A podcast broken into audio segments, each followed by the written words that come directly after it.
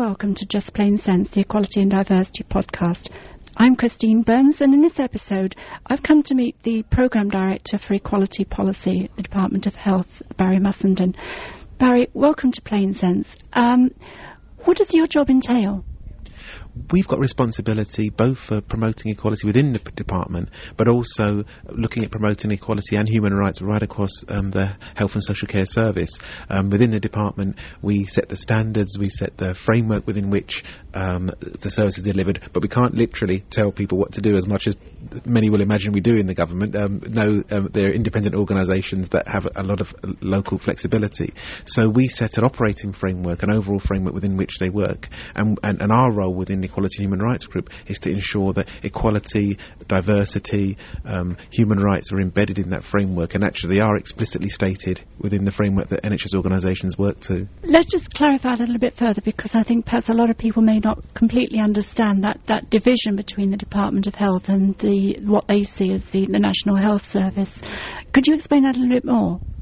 Well, we often think about the NHS as a single organisation. There are 1.3 million staff employed there. There's 36 every 36 hours you've got 1 million patients coming through the door, but actually they're made up of a whole range of organisations, of trusts that will have their own chief executive, that will have their own board, and will have a fair amount of flexibility in how it is that they respond to local health need. So this is why it's not as straightforward as simply ordering services to do X, Y or Z, and why we think in terms of promoting and demonstrating how it is that equality is a core element of what we're here to do in the health service, and particularly in terms of tackling health inequalities. So you can't actually you can't order people to do something. You've effectively got to win their hearts and minds as to why they should. Absolutely. I mean, obviously we have legislation in place now across the piece in equality. And all trusts as public sector organisations are required to comply with that. But over and above the legislation, which is their responsibility to meet, what we seek to demonstrate is how it's core to their business anyway, how, regardless of legislation, this is an approach that they should be adopting in the delivery of their services in any case. And why is equality and diversity and human rights so important within healthcare? Well, within healthcare, there's a fundamental principle about equity, about regardless of your ability to pay, regardless of your social circumstances, you have a right to healthcare according to your need. And if we're going to make a reality of that, what we also need to recognise is that for some communities, for some sections of society, services are not necessarily as accessible as they are for others. In fact, what we find, and what some sometimes describe as inverse care law, those that perhaps might have less health needs are those that most easily or readily able to access health services, and many that might have more acute health needs might find it more difficult. So when we think in terms of equality, whether it be in terms of your ethnicity, your sexual orientation, your gender identity, there may be issues that actually make it harder for you to access a service, and our job within health service isn't just to leave it to you, it's to make sure we proactively look to how, see how we can enable people to access services and ensure that their health needs are being met. Now that's an enormous task, and if it was easy we'd have done it by now. How do you set about breaking that down? Well, I think the key thing is actually getting buy-in from staff, from organisations themselves, for them to understand that equality is not an add-on. This is about how they deliver their core business. So if we're here to respond to the health needs of our local population, first thing we need to do is make sure we understand what those health needs are, that we're making our services accessible as possible. And if we're finding people are not coming forward to access a service, we don't just leave it to them. We go out there and try and make that contact, promote the health services that are available, and promote healthy living more broadly. Our health promotion is now something that we're giving a lot more emphasis to, our prevention, i.e. rather than just cure. And knowing that when we're talking about getting those prevention messages out there, we need to be targeting the so-called hard-to-reach communities, communities that are not necessarily coming into contact with so readily. And that's where having a clear strategy around equality is important. So you're working in partnership with communities, you're consulting with different stakeholders, so you develop a better understanding of what their needs are and how services might be tailored to better respond to those needs. You mentioned communities there, so how does health now connect in with concepts such as social cohesion and the wider social agenda? Much more now so than before, I think. I think perhaps in health we haven't always had the best tradition of involvement, engagement as some other sectors. In a sense, you know, if you're ill, we look to treat you. We're a big employer, so we'd like to employ you. I mean, if you're lucky, maybe we're one of our boards. But in terms of general engagement with the community, it's not something we've got quite the same track record of as perhaps if you contrast with local government, where it's built into the system, if you like. So, I mean, certainly more recently, the health service as a whole has had a much greater onus on it to engage with, to communicate with, to consult and involve local communities, so that it's those communities that are helping to shape those services, rather than what we used to call as the kind of one-size-fits-all approach. So I'd argue that's actually integral to meeting local health needs is going to be developing ongoing dialogue and engagement with communities, and ensuring that refers to all sectors of the community, not those that are the most easy or easily available to talk to. And is progress being made? Are things changing?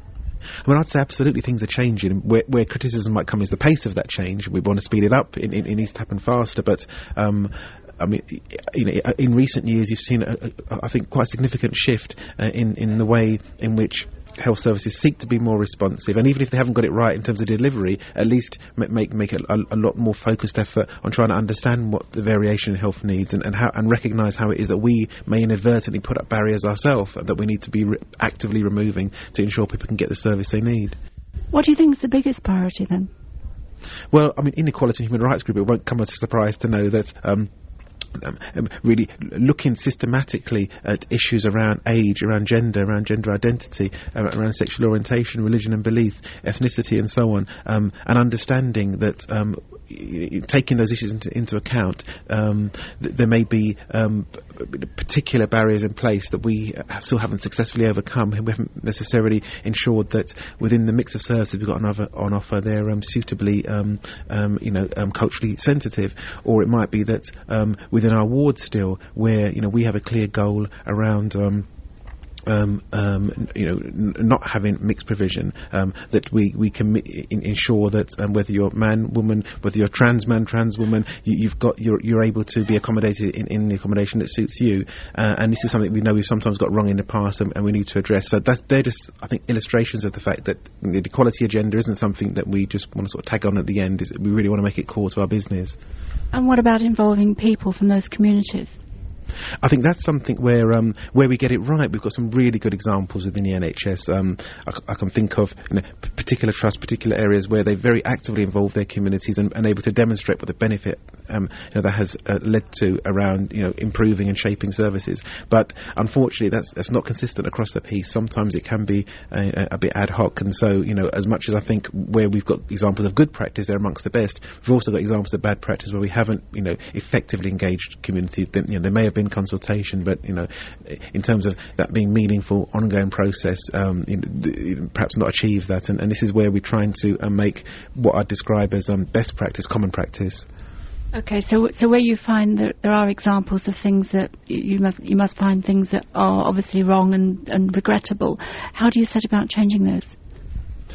Within any individual situation of bad practice, obviously the practice itself must be challenged, but I think as much as anything we try and also give credit where credit's due, and where there are examples of good practice and people really have improved services, that through some of the initiatives that we've put in place, through our, some of the information that we put out through our whether it be on the website or through our networks, just to try and highlight examples of good practice and really demonstrate to other providers how what the benefit has been, not just for the patient or the community, but for the service as well. I think through that way, just trying to encourage others to follow that example. Now, we're in the spring of 2008, and we're not far short of the NHS's 60th birthday. How do you think things have changed over? Well, I know you're not old enough to know, but how do you think things have changed over the time that you are aware of? Yeah. Well, I'm in my early 40s, so I've seen a few things, and I think there has been quite a radical change. Even, to be honest, between the 50th anniversary and 60th anniversary, I think there's been quite a lot of significant change, and there's been a kind of irony in that with the health service being built on diversity and being in terms of its diverse workforce right from the outset, you'd expect us to be right at the forefront of valuing diversity and demonstrating the benefits of that in practice, and yet as we know, that hasn't always been the case, and I think over the last 10 years in particular, I think there's been a much greater recognition of the importance of that. And so when it comes to the 60th anniversary now, 5th of July, when we commemorate that, I think a strong theme will be about recognising and celebrating all the diverse contributions to the health service, and really wanting to build on that for the future, and recognising that our communities are ever evolving, and we as a health service need to be all the more responsive to it. Also, just as an aside, coincidentally, it's the 60th anniversary falls on the day of Pride in London too, so we'll have our DH float down there in Pride, celebrating the LGBT contribution to the health service as well, and I think that's nice timing as well. You mentioned that a lot of issues happened in the last 10 years, and that was with the publication of Changing the Balance of Power, and the push of the current government to change a lot of culture. So a lot of those changes have happened in that time. If you were looking ahead to where the NHS is going to be in another 10 years' time, what would you expect to see? Well, I think where the successes have just been improving the quality of care, improving access to services, the speed of access to services. As I've said, there's more still to be done, but certainly there are real improvements there. I think looking forward over the next 10 years, the critical thing is going to be about prevention now, and that we haven't made as much progress on the public health agenda as we have on some of the treatment side of things, if you like. So I think in terms of how we're able to provide care for those who need it from whatever section of the community they may come, that's where I think we've made real progress. But in terms of actively preventing some of those illnesses in the first place, thinking about where some of the health inequalities lie and being able to tackle that head on, I think that's the big challenge over the coming 10 years, and it's something just in terms of currently what we're doing within the department, reviewing our approach to health inequalities, thinking about how we can take forward the reforms. I think that's going to be a key element of it.